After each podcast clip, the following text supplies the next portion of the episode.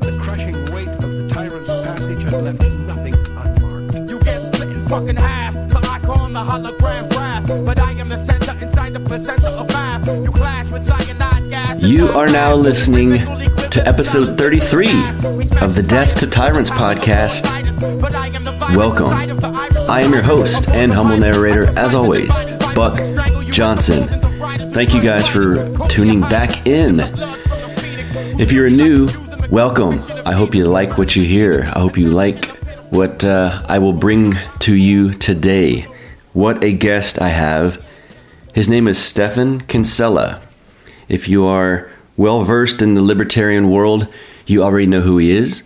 If not, I'm going to give you his long official introduction here in a second, but uh, just from my own perspective, he has been an amazing guest on many of the podcasts I listen to, and I've listened to him speak uh, and do different lectures that you can find online, and it's always so interesting. He gets very deep into the theory of where rights come from, what what human rights, what property rights are, how it's viewed uh, through libertarianism, and then he gets into intellectual property and copyrights and patents and all kinds of stuff like that, argumentation ethics. So if any of that just went right over your head, just stay tuned because he's going to break a lot of that down. The term rights is so overly used uh, in the political discussions today and many times used incorrectly. So we kind of go over what rights actually are and what that means to have human rights, property rights, and so on. And he gets deep into that, and it's very, very informative. He's very good at what he does. His official introduction is this Stephan Kinsella is a patent attorney and libertarian writer in Houston. He was formerly a partner with Duane Morris and general counsel for Applied Optoelectronics Incorporated. He is the founder of the Center for the Study of Innovative Freedom and founding and executive editor of Libertarian Papers. A former adjunct professor at South Texas College of Law, he has published numerous articles and books on intellectual property law, international law, and the application of libertarian principles to legal topics, including international investment, political risk, dispute resolution, a practitioner's guide, Louisiana Civil Law Dictionary, Against Intellectual Property, and the forthcoming Law in a Libertarian World Legal Foundations of a Free Society. Kinsella received a Master's of Laws in International Business Law from King's College London, a Doctor of Jurisprudence from the Paul M. Hebert Law Center at LSU, and a Bachelor's of Science in Electrical Engineering, as well as a Master's of Science in Electrical Engineering from LSU. How is that for an introduction? He's pro- that's the lengthiest introduction any of my guests have had, and uh, he in fact deserves it because he's quite the thinker. So here we go. All right, guys, my guest today on Death to Tyrants is Stephan Kinsella. Uh, he is extremely well versed in subjects that are fascinating to me, uh, like libertarianism, uh, the theory behind it, intellectual property, argumentation ethics, and so much more. And he's been a great guest on some of my personal favorite podcasts, and now it, I'm stoked to have him here on Death to Tyrants. Stephan, welcome to the show, and thank you for being here. Hey, I'm really glad to be here, uh, but just keep in mind I'm a lawyer and an engineer, so don't expect too much. Yeah, right. um, well, first, just as for those of the people listening that don't know you, can you kind of talk about what you do and how you came to libertarianism? Sure. Uh, I can give it pretty briefly. I'm uh, from Louisiana. I went to Louis- LSU. Um, I was an engineer and then a lawyer, and uh, became interested in uh, you know Ayn Rand and objectivism and free market economics and libertarianism in high school and college and all that, while being a lawyer. So I'm a patent attorney now. That's what I do for a living. I live in Houston, and uh, I've been interested in libertarian and Austrian economics and that kind of theory for you know a good 25 30 years. And i started writing and speaking about this about 25 35 years ago. And i blended it with some of my legal knowledge too. So i've sort of had uh, you know my foot in both worlds the legal world and the libertarian world. Um, you know i started out as a kind of Ayn Rand free market minarchist type. And radically but uh, quickly became you know a rothbardian anarchist and an austrian economist devotee and that's where I, that's what I still am. And then I, you know, I started practicing and specializing in patent and intellectual property law as a young lawyer in 1993 or so. And around the same time, I started devoting some of my libertarian attention to that issue because the questions are just never ending on that issue. Mm-hmm. But and everyone, you know, a lot of people think of me Mr. as Mr. IP because that's what I talk about a lot, and I know more about it than most people because the legal issue is so difficult that most people mangle the issue, even if they're you know well intentioned. Um, you know, even Rothbard messed it up a little bit. Ayn Rand messed it up big time, Uh-huh. which is what which is what led me to try to search for the right way to look at it, which I've done. But my main interest always was rights theory and epistemology and le- uh, uh, other aspects of legal theory and uh, libertarian legal theory. Um, I just had to sort of get the the IP stuff out of the way just to clear the underbrush, so to speak, um, so I could speak about other things. And I found out that uh, clearing this issue up in your mind does enable you to it requires you to clear up a lot of property concepts and rights concepts which i think have just contributed to my understanding of you know contract theory and rights theory and property theory and you know just political theory in general uh, so i'm basically just a lawyer who has a strong interest in libertarian theory especially intellectual property and property theory I wanted to actually talk some. That kind of leads me into my first uh, question here. I wanted to talk some about how we as libertarians view rights, and because it's a little bit different, I think, than a lot of others. And uh, Rothbard put it well to me, I think, uh, when he said that human rights uh, are property rights. And my pitch to non libertarians is always I start by asking, Who do you believe owns you? Right. And uh, so, can you get into some of that and uh, your thoughts and, and, and philosophy Yeah. there? Yeah, this is a really a sort of subtle and difficult issue. But if you're, you know, if you're well-meaning and you're not trying to get people in gotcha comments and all that, I think you can think about this kind of coherently. And I won't say that we have like a logical, objectivist type, you know, metal-clad framework uh, mapped out that's definitive forever. But I think our way of looking at it is superior to any other approach that I know of, and it's it's been uh, growing. Um, so I would say first this um, rights. I think Rothbard was 100% correct, and it was an essential insight, one of his key insights, I think, that all rights are property rights Right. that still doesn't answer the question of what a right in general is, but I think we can figure that out by approaching it from sort of a, a, a legal positivistic view, which would be the way most people think about what law is. So we have all these concepts that we use all the time as libertarians and as just regular citizens of a liberal sort of Western democracy.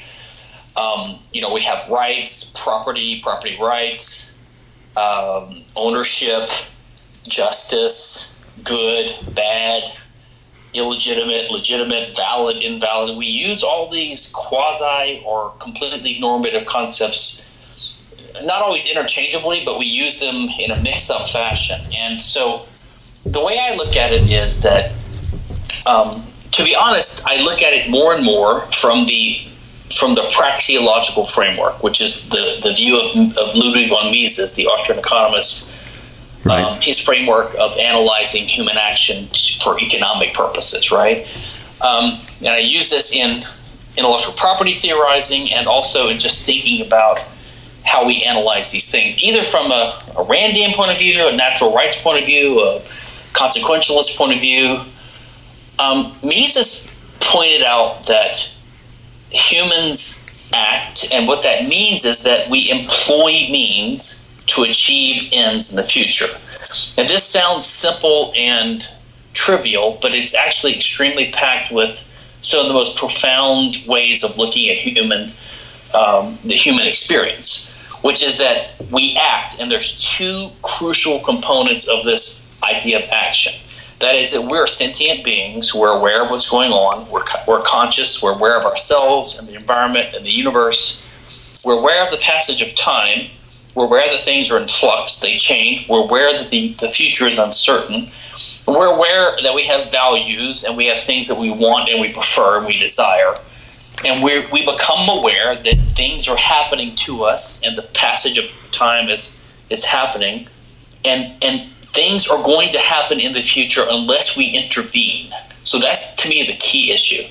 Human action is intervention. It is doing something that affects the flow of time, that affect, affects what would happen in the future otherwise. Mm-hmm. So everything we do is aimed at changing the state of affairs in the future from what we imagine it would otherwise be. And so obviously it involves knowledge. Like we have to have knowledge of where we are and what might come and it involves the the the actual human action, the implementation of things that can affect the flow of things. That's that's the use, the employment of, of means of action. So every human action employs what we call scarce means. That that is just things that can affect what's going to happen, and it also involves knowledge because you can't act if you're if you're ignorant or a vegetable or you don't have an active mind. Sure. So so the key ingredients of every action would be knowledge and uh, availability of means.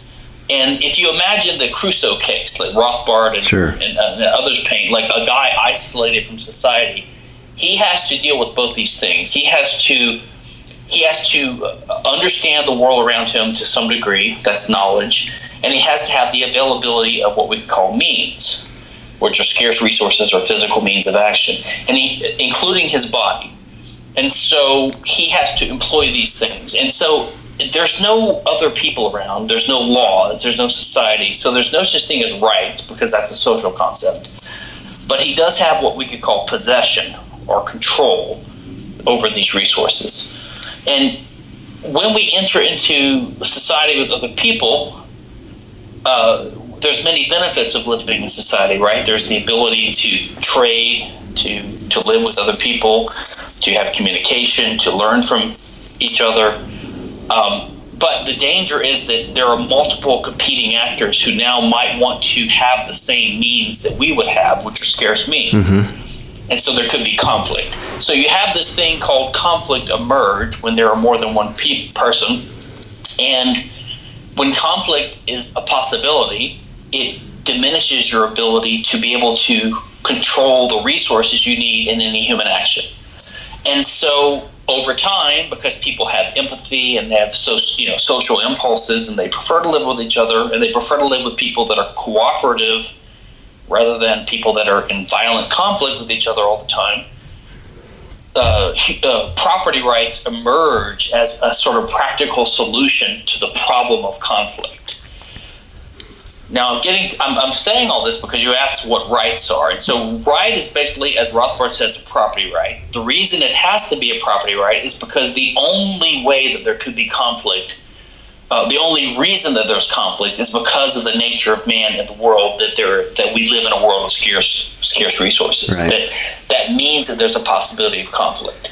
If there was no conflict, if there was infinite infinite abundance, there would be no possibility of any clashing or conflict at all and the whole idea of rights or property rights or conflict would just vanish. It just wouldn't have any meaning. But because there's conflict, people that prefer cooperation over violence tend to band together and adopt these social rules that they recognize, which is basically it's basically the the right the ability to possess or control a resource which i mentioned earlier is essential to action it's that ability extended into the normative realm. And the normative norm just means rules. So it just means that we we adopt rules that are designed to allow people to use these resources which we need to use anyway but it's designed to allocate the rules to the best person who has a claim to it because you need to have the use, the ability to use the resources, and we would prefer to do it without violent conflict and in a peaceful, cooperative manner.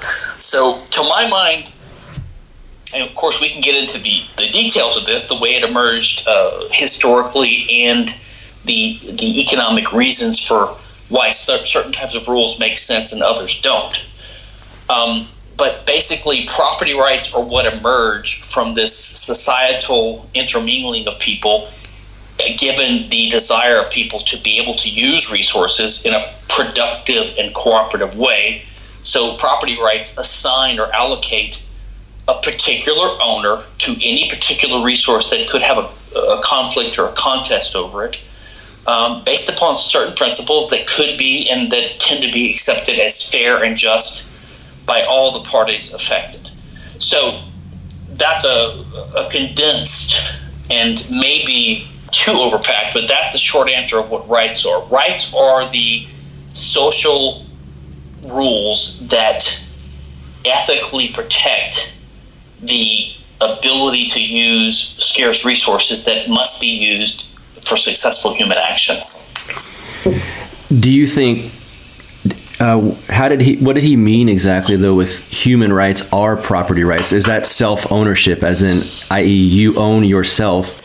That's the property we're discussing uh, in that particular example. I think so, and of course, so you know, I, I view Rothbard as the, the, giant on libertarian sort of theory, but mm-hmm. he was, stand, you know, everyone operates with a certain net, but without a net to a certain degree. I mean, he stood on the shoulders of of Mises, and even Ayn Rand to a certain degree. She stood on the shoulders of others, um, and he he did an amazing job cobbling his stuff together.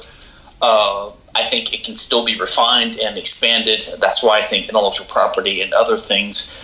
Um, I think it, at least implicit in his views and, explicit in so many others uh, was his view of self ownership. So the way I look at it now, which I view as a distillation of sort of the best of of, of I would just go back in time. Hoppe, who built upon Rothbard, mm-hmm. who built upon uh, the Austrians like Mises and, and, and others, and also even Ayn Rand and other classical liberal thinkers, radical and radical anarchists before them, who didn't have quite a modern, sophisticated understanding of, of this stuff. Um, so the way I would distill it down is this: all rights and if you think about a right, it's a right is we call it enforceable, and the word force is in that word, force, mm-hmm. because the idea is that ultimately it's about a clash between people, and ultimately if there's uh, if there's an infringement of your so-called rights, someone has the the right to use force to defend that so-called right. So it's all bound up in this idea of, of force, which is really bound up with the idea of clashing. Uh, which is only possible because we live in a world of scarce resources. So, really, it's all about a dispute about any particular scarce resource. And again, a scarce resource is, is something that we need to achieve an end in our world, but that it that can only be used by one person at a time. Mm-hmm. Uh, it's not like information. This is one reason I'm uh, totally opposed to intellectual property laws, is because it tries to give a property right in something that is not a scarce resource that people can't really have a conflict over because any number of people can use the same information at the same time. Uh, anyone could make use the same recipe at the same time. Any number of people can make car, can make fire. Sure. They're all using the same information. Um, what real disputes are always about is things people violently, physically can clash over, which is physical things basically in the world. And that, of course, includes people's bodies. So when you ask uh, who owns you, I would put it the other way around. I would say that you own your body. So when people say self ownership, mm-hmm. I think what, what they mean is they mean that uh, this human being's body, obviously, multiple people sometimes want to control it or have the right to use it as they see fit.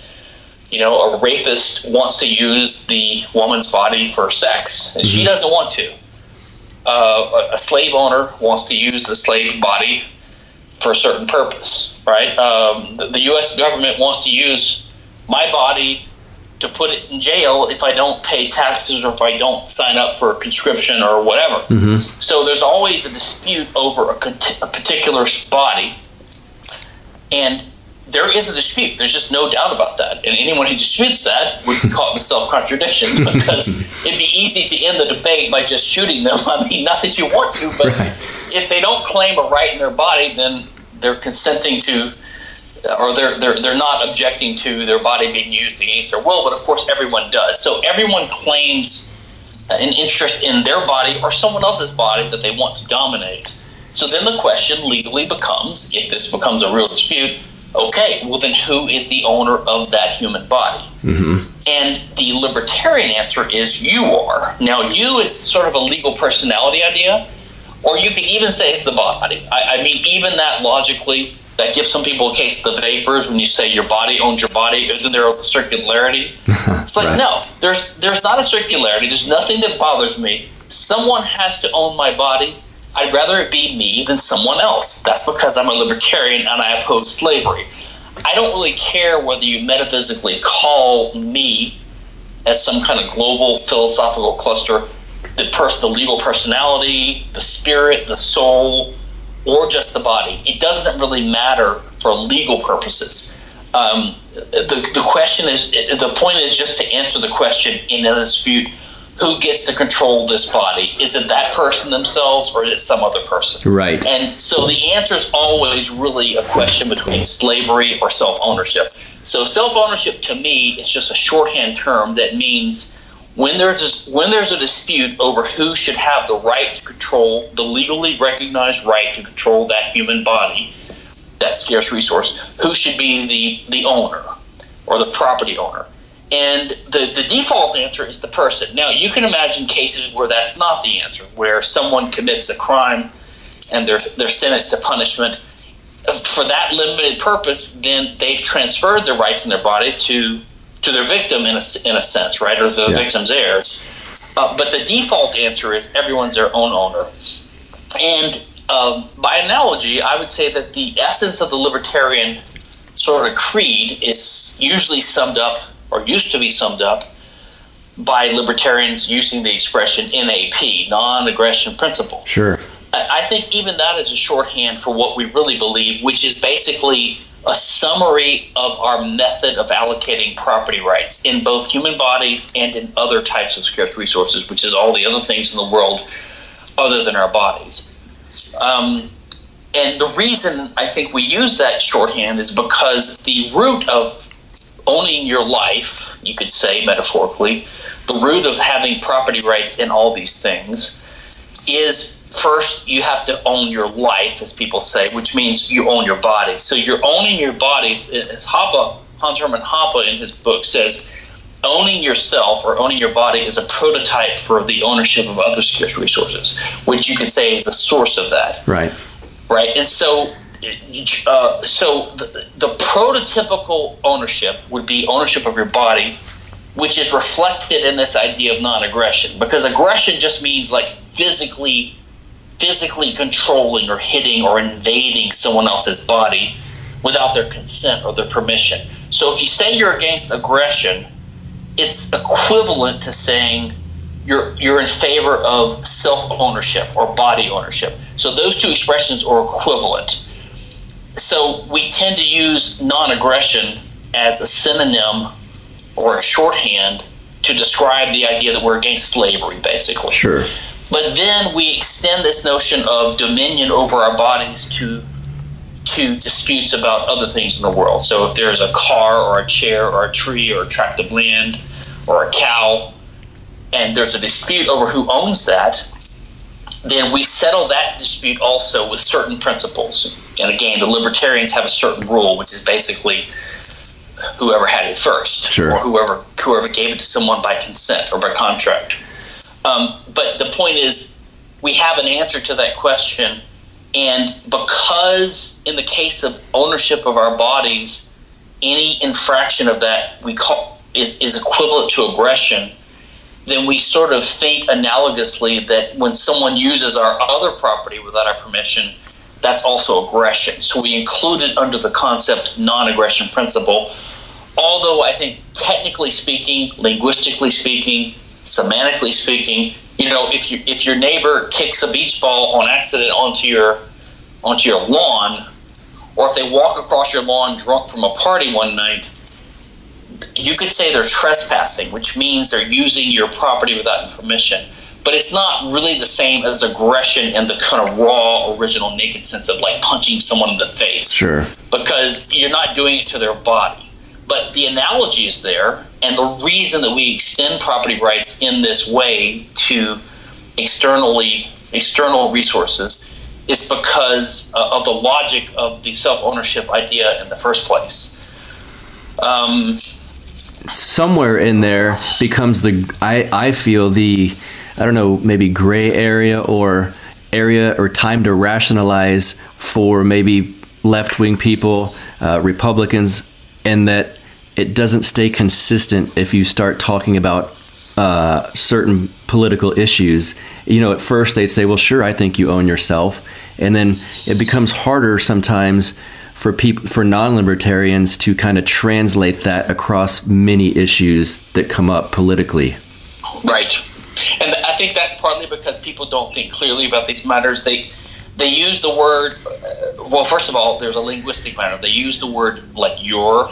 Like if, you, if, if people use possessives, people often confuse that with rights. So, for example, you know, I own my my body, myself, I, but most people would say you don't own your country. I mean, use the possessive, right? Mm-hmm. But then, but then you get to things like you know the classic ju- justification, like uh, the religious or the natural law, or John Locke's justification for rights, which is that uh, you know uh, God make, makes the world, He gives the world quote in commons to everyone. And by the way, Locke just was coming up with this just to rebut, you know, monarchical arguments that the, the, the government is sovereign and they really own you, as like as a serf or a slave. Mm-hmm. He was trying. He was trying to argue why. No, the government at most is there to serve us, and we really own ourselves, and because God gave us ourselves, and that, so he, his argument goes like, God gave you gave us the world, he gave us our own selves, our own bodies. So every person is his own owner. He owns his body. And and then the step becomes more metaphorical and fuzzy, and he says something like, and therefore you own your labor. Mm-hmm. And and therefore when you go to use these resources that were unowned out there in the world that God gave to us to use and exploit and wants us to use, and therefore no one can object to us doing that. So you have to be able to use these resources for us to survive as humans and as individuals. Um, and if we if we want civilized society instead of violent conflict, there has to be rules that, that are compatible with that. So therefore, people need to be able to homestead an unused resource, and of course, you do that by being the first one to use it. Right. But and that's all correct, I believe. But except for the God part. Uh-huh. But he said, but he says that we own our labor, and therefore, when you mix it with something that was unowned, then you establish like the best tie between yourself and that thing. So you see what his real argument was is that it's kind of a common sense or an obvious thing that you have the, person that first starts using a resource, he's taken it out of the commons, he's established the best tie with it. So the real question is who has when there's a dispute over a resource, the real question is okay, who do we allocate the right the legal rights to to this thing? Is it is it person A or person B? Because they both want to use it. Mm-hmm. And the and, and, and the common law answer and the, the, the traditional answer would be, well, whoever had it first. Because if you have it first, you have a better claim temporally or chronologically than anyone else. And, and as Hans Hoppe, this is why he points out in chapters one and two of his theory of socialism and capitalism, Mm-hmm. he points out how important what he calls the prior later distinction is. Like you have to have a distinction between who came earlier and who came later when you're making normative claims about who owns a resource because if you didn't, then there would be no property rights at all. In other words, it would be just a war of all against all because anyone who had a thing, someone else could just come take it up from them later and say, I have a better claim to it, even though I came second or third or Sure. fifth. So you have to have a priority claim there. And so if you just work that backwards, sort of like Mises' regression theorem for Yep. money, you come back to whoever had the earlier claim has a better claim. But none of that argument requires this Lockean metaphorical idea that you own your labor. And when you think that you own your labor, which is the assumption he, he sort of injected into this argument, then you get all sorts of confusion. You start thinking of labor as another thing that you have control and therefore ownership of. And that mistake leads to uh, an unending series of mistakes um, in political theory, including labor theory. property. Yeah. Okay. Well, explain then real quick, and I, I realize this does kind of head, head head towards the labor theory of value. Why do you not own your labor? Well, so ownership, I think of the word ownership as a synonym for, for property rights, right? So when you ask who's the proprietor or the owner of a given thing, uh, this is this is one reason I I sort of uh, object when people try to frame the IP and other debates by asking, "Is this thing property?" Okay. The question is not whether a given thing is property, because property. Just think about the word property. It means proprietor. It means the person who has sort of a control over. Really, what you're asking is when there's a thing that's in dispute, right? I mean, if the thing is not in dispute, if my neighbor could just look at my house and copy it in his mind um, and blink like a genie and make a new copy, I, you know, I might be annoyed if I'm aware of it. It may be on Mars. Maybe I'm not even aware of it. But the point is, it wouldn't be taking my thing. So uh, there wouldn't be as much strife about that. The reason that there's strife and clashing and conflict is because of the, the actual scarce nature of physical things. And when people take it, they, they, they deprive you of the of the use of that thing. Right? This is why the question is never is this thing property? The question is when there is a dispute, who's the owner? But there can only be a dispute over things that are the type of things that can be that can be disputed. That is the type of things that if I'm using it, you can't use it anymore. That's the only reason we would we would even debate about this, right? Um, and so, uh, sorry, remind me where we were going. So, uh, labor uh, maybe not being something you would own. Oh, so, yeah. if someone took your labor, they're actually uh, like slavery. They're taking Yeah. what you do own as yourself, not necessarily your labor.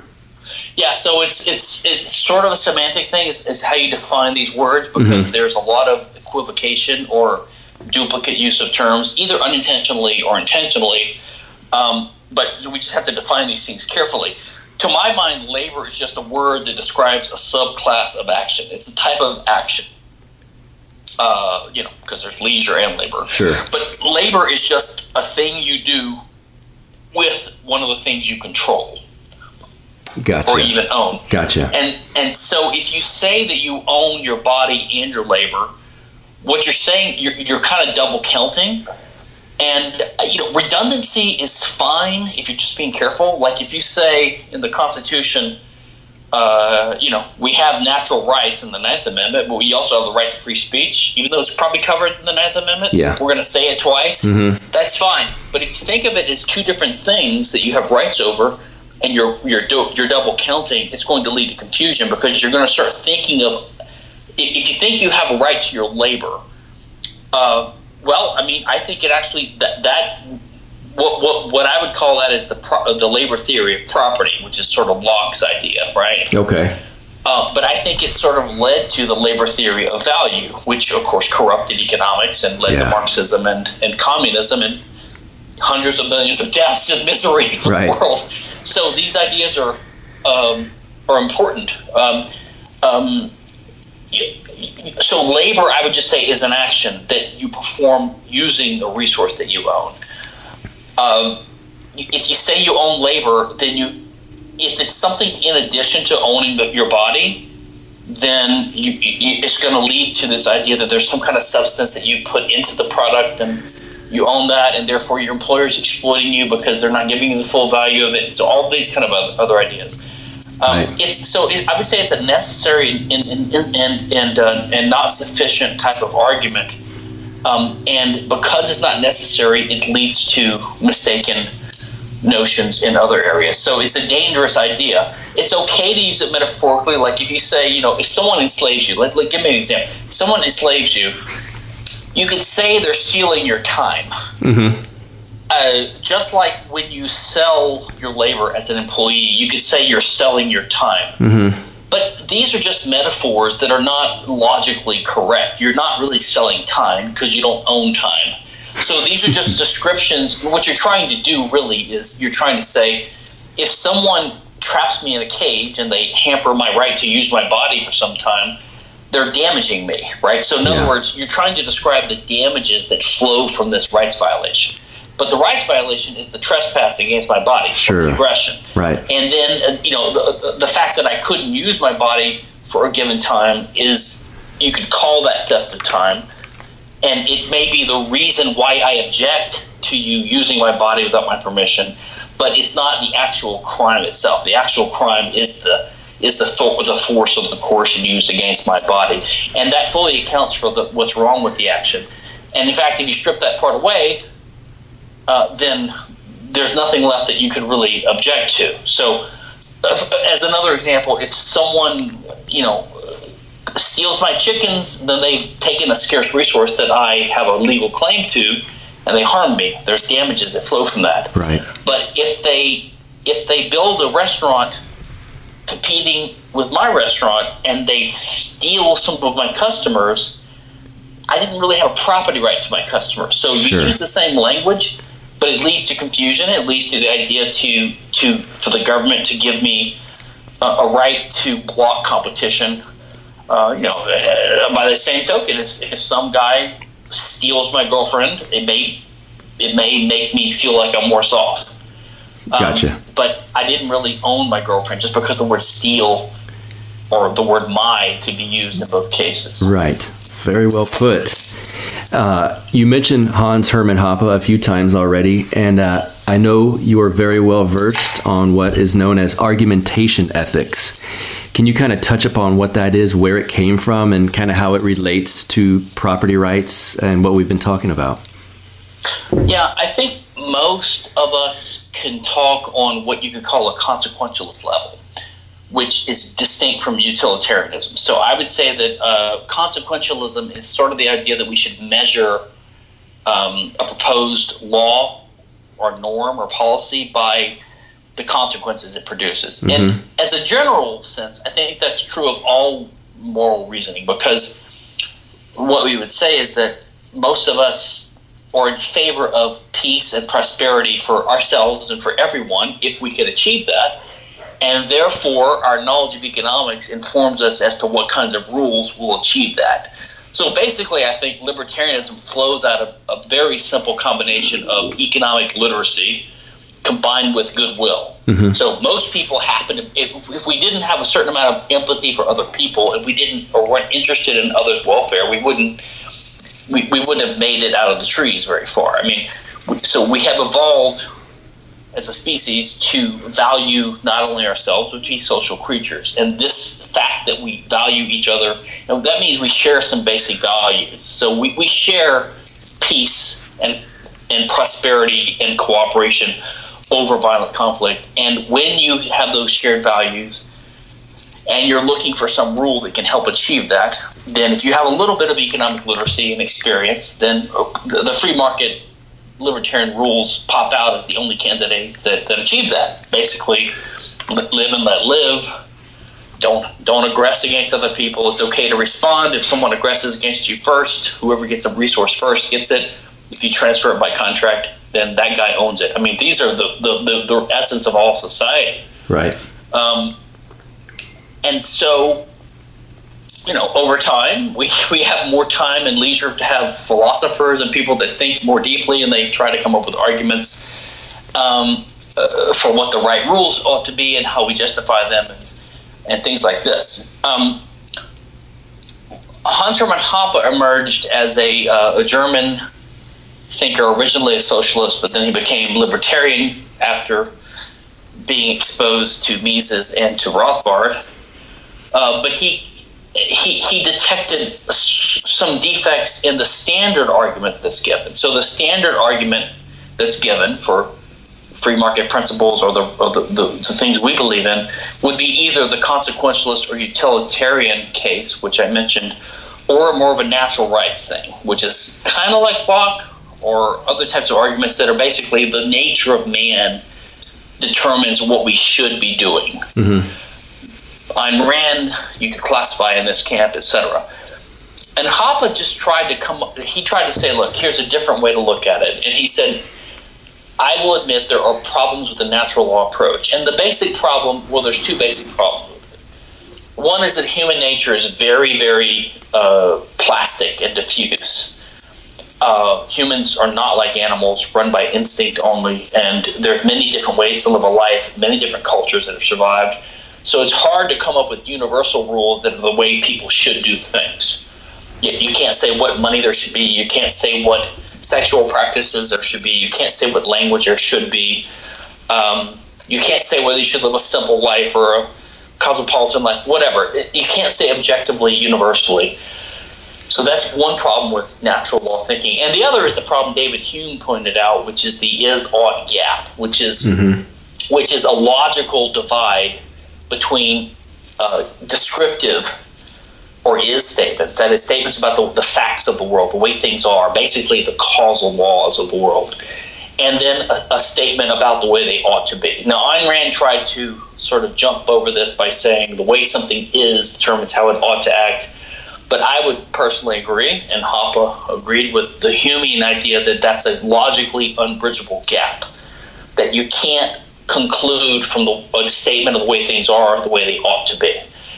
Um, but what he noticed is that that that there is a sort of normative or moral presupposition behind anyone who engages in this inquiry in the first place. Like all human beings that are interested in this issue of what law, the law should be, they're already talking about the way things should be. So they're already introducing on their own a should. Yep. Now, in their personal case, they probably are basing their own view of shoulds on their own personal preferences and values, which come because of their nature as humans that are social and empathetic animals. But the fact is that they just adopt certain values in a community of other people. Not everyone, but let's say 90% of us, whatever. Um, and they're they're taking for granted that there's a shared set of values among the community people that are engaging in these kind of discourses in general. And he was inspired in this by the, the so-called discourse ethics of one of his teachers, the sort of famous uh, socialistic uh, German philosopher uh, Habermas, and also another guy that was prominent called uh, Apel. Now they use this general idea of disc, what they call discourse ethics, and the idea of discourse ethics is that that the very activity of arguing with other human beings about what the law should be has to have certain moral presuppositions because everyone in that argument is assuming we want to know what the law should be. There's a should there. And then you talk about what, what those presuppositions are. We can debate that, but the point is there are some. Like we should be civil to each other. We should let each other finish speaking. We should talk to each other. We should we should listen to each other's reasons instead of hitting each other with a rock. Mm-hmm. Because the purpose of an argument is to persuade someone by the force of reason, not by the force of a rock.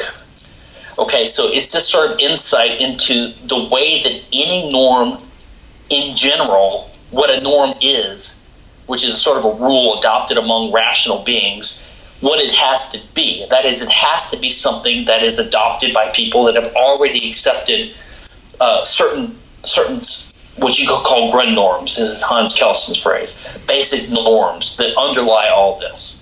So once you get this earlier norm, this lower level norm, you can hook into it. Then you don't need to worry about the is ought gap anymore. You have an ought that's loaded on the chain, an ought that is you can even say arbitrarily shared. I don't think it's arbitrary because of human nature. But there are oughts that are necessarily shared by anyone engaging seriously in the endeavor of argumentation about what the what the laws say should be. So Hoppe said we don't have to worry about the natural law arguments, which have the is ought problem, and natural law is too diffuse. So he, he focused on all norms have to number one be compatible with whatever norms are presupposed by people that engage in discourse. And number two it has to be compatible with the fact that it's argumentation that's the key. See, so, so there was like another guy who's a famous philosopher uh, Alan Gewirth uh, who was another kind of a left liberal American philosopher, who had who had an argument which was similar to to uh, to Habermas's. Now, his student Roger Pilon, who's a, a, a philosopher at Cato, um, did something similar to what Hans Hoppe did, and he he took his teacher Gewirth's argument, which basically argued in general that the structure of action leads to norms, and he said, okay, it does, but it doesn't lead to the welfare norms. Sure. He believes it leads to libertarian norms. Mm-hmm. But Hoppe criticized Gewirth and by and by extension Pilon because he said it's not human action that is what he called universalizable. So in other words, universalizability is a property that any proposed norm has to satisfy. Like I can't with you say you and I have a dispute. We want to live together in peace and harmony or for some kind of goal. So my norm is that I get to own you because I'm me. Right. So that would be called a particularistic norm, which would be ruled out of court because it, it can't be accepted by everyone who's uh, potentially uh, uh, subject to the argument because it's not fair and it's, it's nothing more than simply saying, I'm just going to use force and get what I can get. But we've already decided we don't want to just live in a world of all against all and a world of force against force. We've already decided we want to live. We want to come up with some kind of rules that we could accept as fair that's based upon reason, right? Some kind of reason. You have to give a reason. So if you have to give a reason or a justification for a proposed rule, you're going to ultimately have to recognize that all these rules have to be universalizable. They have to be universal in the sense of applying fairly to everyone who could be a participant in the debate. And what Hoppe points out is that that's just not true of human action. It's only true of argumentation. And I, I think he's correct about this. When, when people act in a world, they could all be criminals, or they could all be solipsists, or narcissists, or, or hermits, or, or psychopaths. Um, it's only when they care about coming up with an argument to justify their actions that these rule, these logical rules of, of argumentation, even consistency and, and, and, and honesty, they don't they just don't apply to action. Because you can have a successful action, again, if you're Crusoe alone on an island, and you just don't have to be honest. You just have to succeed in your action. Right. But if you're going to try to justify an argument, you have to comply with certain certain conditions, and these are the conditions that apply. Uh, and you could roughly call them universalizability they apply to argumentation as a subcategory of action. So, anyway, that was Hoppe's solution to this quandary. Uh, getting out of the diffuseness of human nature, which plagues natural rights theory, and also overcoming the is ought gap by not stepping over it, but by realizing that everyone entering into argument already has stepped over it because they've adopted certain values, and those are the people that engage in these types of arguments anyway, so this this fascinated me when I came across it. it this this argument Hoppe introduced in the in the in the mid '80s, '85, '86, '87, um, when he when he came to the U.S. in '85 to join Rothbard, Mm-hmm. and Rothbard himself was bowled over by the argument, even though it's sort of um, criticized his previous attempts at natural law thinking. Right? He said, no, he Hoppe has really come up with something that gives us a new avenue for understanding rights. And uh, it started being published and talked about, and I came across it when I was in law school and was fascinated by it and have been ever since. And, um, you know, have written on it a bit, but uh, Hans has, of course, defended it himself for these last 30 or so years. Sure. I would. Uh, I know we don't have a whole lot of time left, but I did talk to some close friends uh, and told them about you coming on, and they said I've got to ask you about intellectual property, copyright, patent law, and even some libertarians I know kind of had a hard time with your position on it. Um, so, can you kind of give a quick overview of that and uh, and where you're coming from on it? Well, yeah, and see, the reason I went into the other stuff is because I think that the IP stuff uh, either comes out of it or you have to figure that out first to solve the IP issue. Mm-hmm. Uh, once you have this understanding of property rights that I, have I've sort of uh, outlined previously, the IP issue becomes easy because uh, what you realize is that all laws are basically the enforcement of property rights, and all, all human rights are property rights which means that every right, every law is is a recognized uh, ability to control a given scarce resource, and and and and that the libertarian solution is basically, I mean, I could say three, but there's like two rules. One is you own your body in the case of your your body, unless you unless you committed a crime against someone else and you forfeited your right to life um, for punishment or for retaliation or for defense. Um, and then for other resources, there's just two rules. One is who had it first, and did you did you contractually transfer it to someone else? So it's very simple. So that's how you identify the owner of any given resource.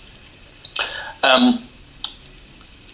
so, as I said earlier, if people say, "Well, our idea is property," that's that's actually not the question, because the question is, have you identified a scarce resource that there can be conflict over, and that we need to determine who the owner is?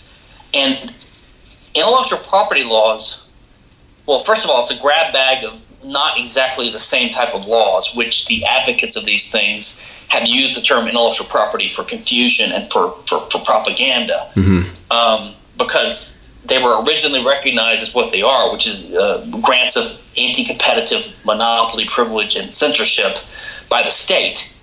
Um, and with they were they came under attack in the 1800s by free market economists saying, "What the hell are we doing um, having the government grant out monopoly privileges to people.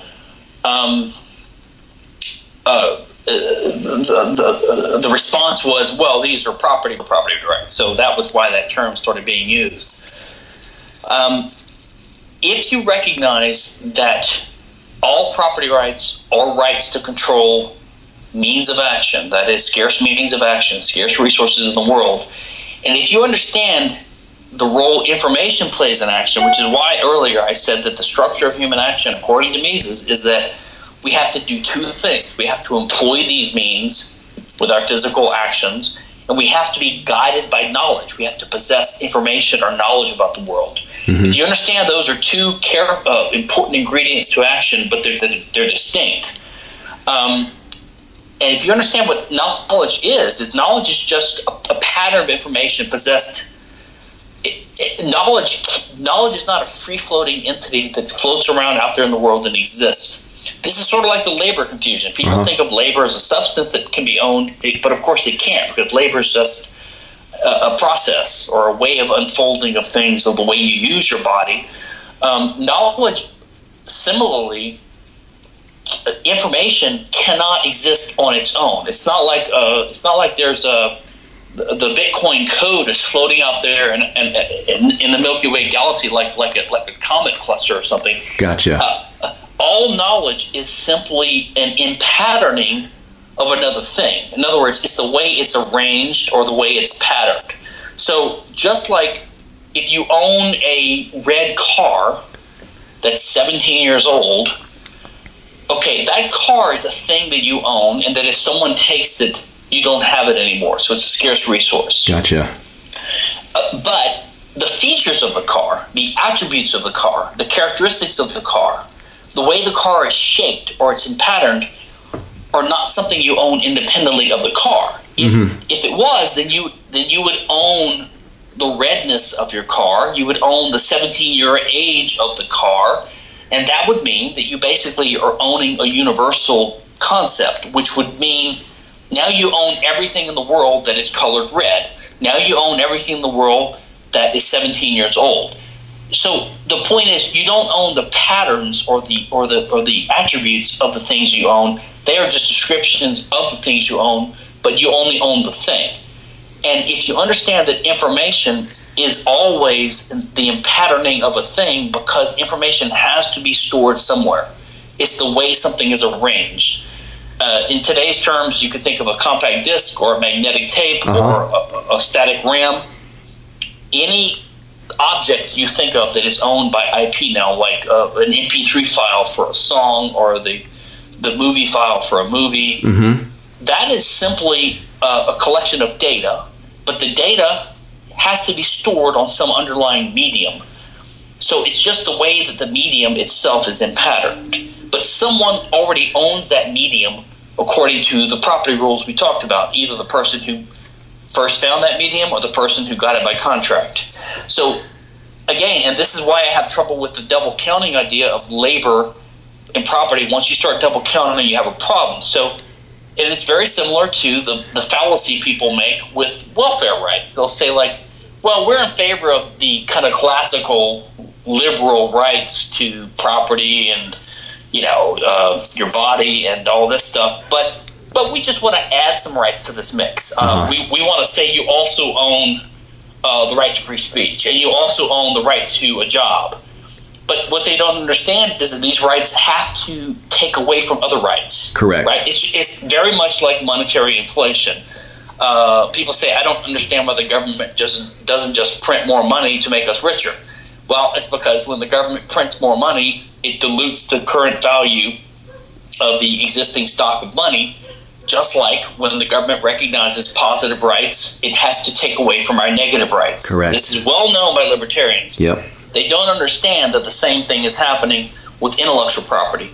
If you just add to the stock of property rights, because property rights always have to do with violent force and scarce resources, then whenever you add another property right, you're taking away from other rights, which is exactly what I mean. What it really boils down to is this: you know, in a free market, you have a right to your factory. I have a right to my factory. You have a right to your body. I have a right to my body. You have a right to your house, etc. If you start granting patent rights and copyrights, what you're really doing is you're giving a property right to someone else over how you use your existing property rights because they basically can go to court and get physical force used by government goons to stop you from using your resources that you previously owned 100%. Uh-huh. They can stop you from using it as you see fit. They can stop you from printing something on your paper. They can stop you from selling an iPhone or something that looks like your iPhone. So they actually get a control right over your resources, which they didn't have before, and which you didn't grant them by contract. Okay, and in law we call that a negative servitude Okay. which which is legitimate if it's consensually agreed to. So, for example, when you move into a neighborhood and there's a restrictive covenant or a neighborhood association, and everyone has agreed not to paint their houses orange, that that effectively means you own 99% of your house, but your neighbors have a 1% interest in the sense that they have a veto right over how you can use your house. They Sure. can tell you, I can't come into your house, I can't use it, I can't stop you from selling it, but I can prevent you from painting it orange. And that is totally legitimate because everyone consented to it. Right. But if the government were to grant my neighbors this right to prevent me from using my house as I see fit out of fiat, that's taking away some of my property rights. And we call that a negative servitude. And that's what IP law does. Patent and copyright law are negative servitudes that allow the holder of this copyright, of this patent, to use government force to stop you from using your, your resources as you see fit. And normally, they only have that right if you're using your resources to hurt them. That is, trespass against their property. Or if you're in violation of a contract. But in the case of IP, there was no contract and there was no trespass against their property. That is essentially why patent and copyright laws are a violation of property rights.